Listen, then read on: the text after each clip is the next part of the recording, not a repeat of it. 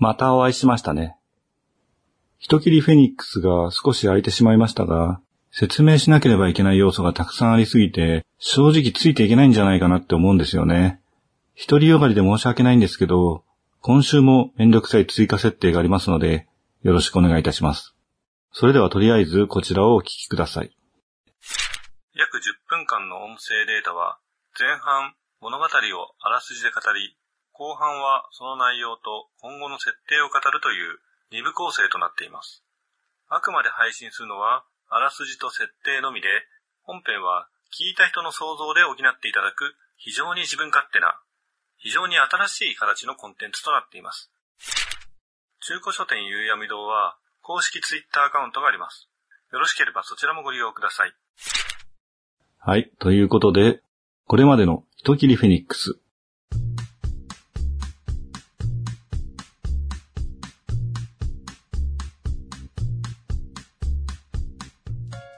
妖精の森でネギシたちが出会った魔女の正体は、古の王国、ランドール王国直系の姫君、ゼルディア・ランドールでした。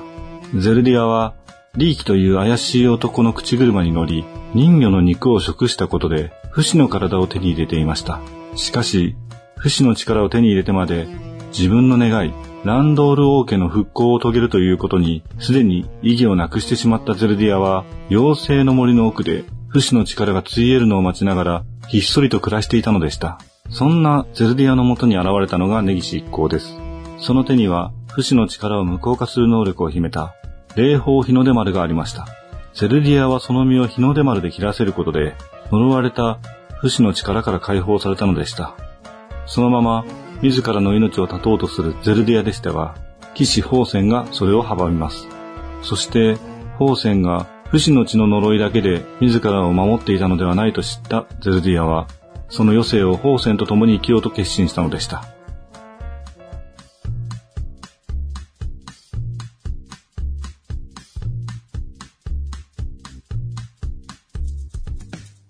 ところで、ゼルディア姫に聞きたいことがあるのですが。アッシュはそう言って、妖精の森にあると言われていた生命の木の情報を聞き出そうとします。しかし、妖精の森にあったとされる生命の木もまた、すでに新芽をつけることはなく、その高い効能を得ることはできないとのことでした。悔しがるアッシュに、オカが問いかけます。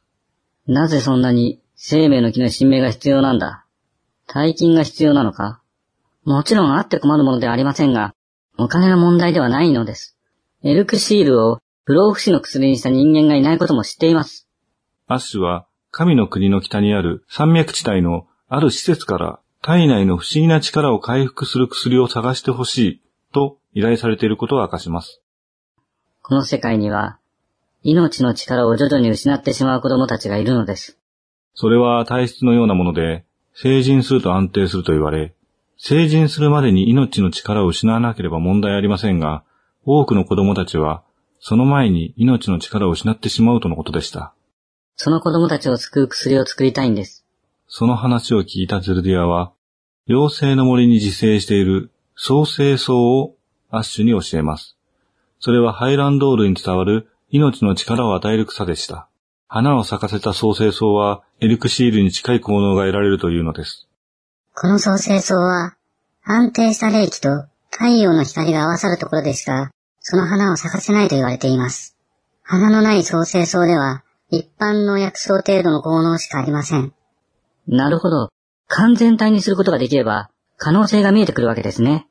アッシュは喜びながら、創生草を採取しました。エリクシールを諦め、施設に創生草を持ち帰り、増やし、研究することにしました。さて、それじゃあついでに、人魚の肉を食った人間の情報を教えてくれ。ネギシがアッシュを通してゼルディアに聞くと、人魚の肉を食べた人間は、ゼルディアを含め6人いたということでした。その中には、ゼルディアの家臣もいましたが、不死の力を手に入れたことで、その主従関係は解消されてしまい、行方まではわからないとのことでした。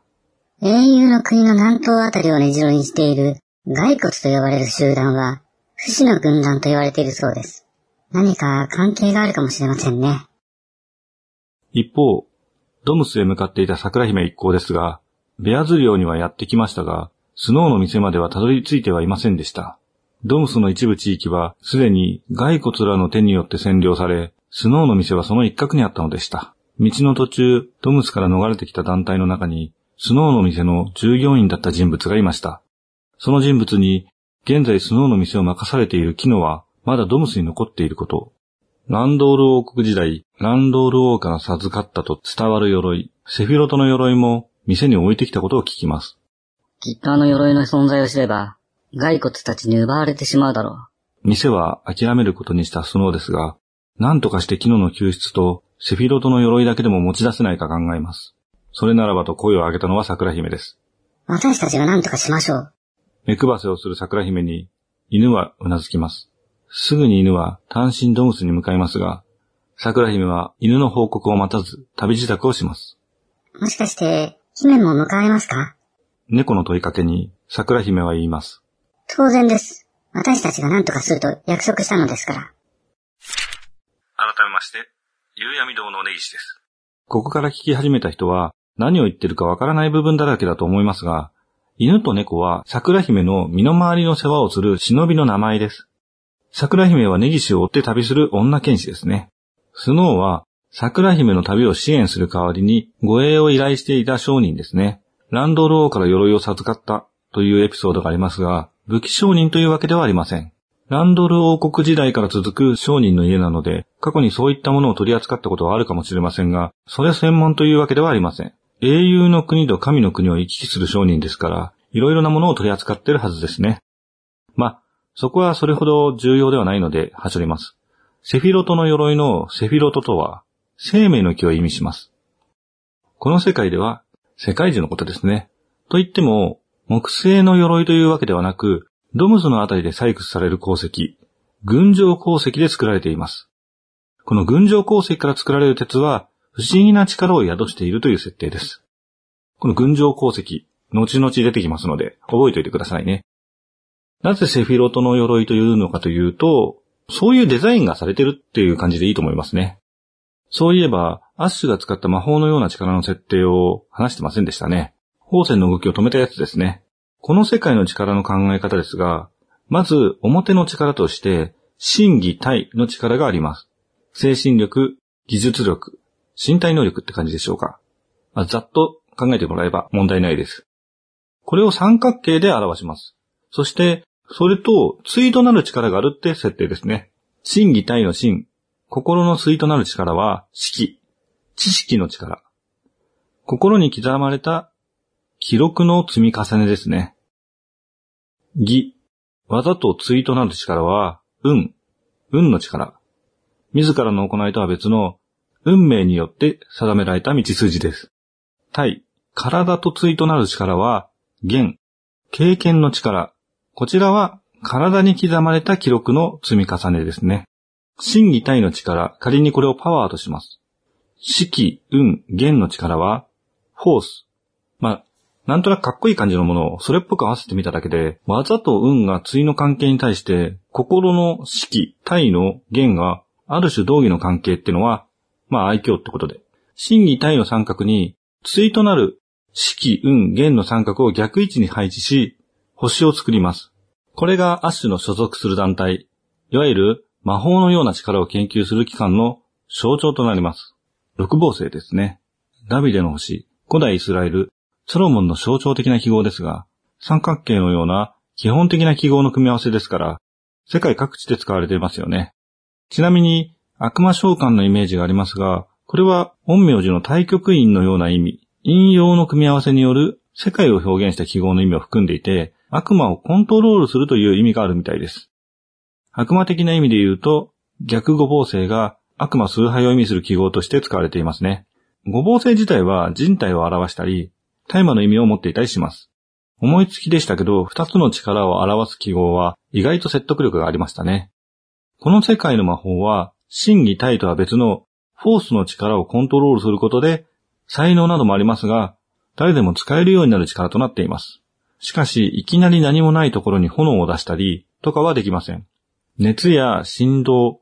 電気などを発生させたりするサイコキネシスやテレパシーのような力、現実世界の超能力のようなものと捉えてください。アッシュも熱に反応する赤い石と動き、笛の音を利用し、催眠術のような技を使いました。それぞれに少しずつフォースを使い、世界をコントロールする力を発動させているんですね。主に人体に対して影響を与える力となります。補助魔法的な位置づけですね。私たちの世界よりも、より強力で確実な超能力で、さらに道具や薬などを併用することで効果を上げる科学のような部分もあります。最近のファンタジー作品でこういった科学と魔法の中間の技術は錬金術という位置づけになっていることが多いですね。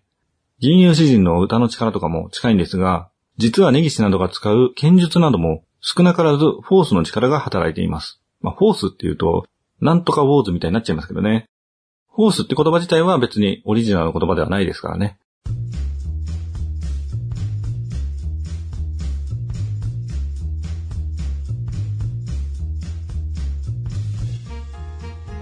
相手の隙をつくフェイントや心理誘導、マインドコントロールを目的とした所作、発言などにも実はフォースが関わっているって設定ですね。ちょっとだけこの世界と地続きな感じがして、いい塩梅の設定なんじゃないかなと思いますね、個人的に。それぞれの力は別の力とも密接な関係があって、六芒星の頂点をつないで円を描きます。そしてその外側にもう一つ円を描いたものがこの世界の断りを表すマークになっていて、つまり6つの力の外側の7つ目の力を表します。これは神々の力、人ではないものによってもたらされる人知を超えた奇跡の力を指します。火の鳥の不死の能力や人魚の超回復能力は、この世界ではそういった類の不思議な力になります。特殊な道具、優勝や日の出丸もこれにあたり、主人公根岸はそういう特別な力を持っているということになります。次回の人切りフェニックス、忍びの能力。この番組は架空の中古書店、夕闇堂がお送りしました。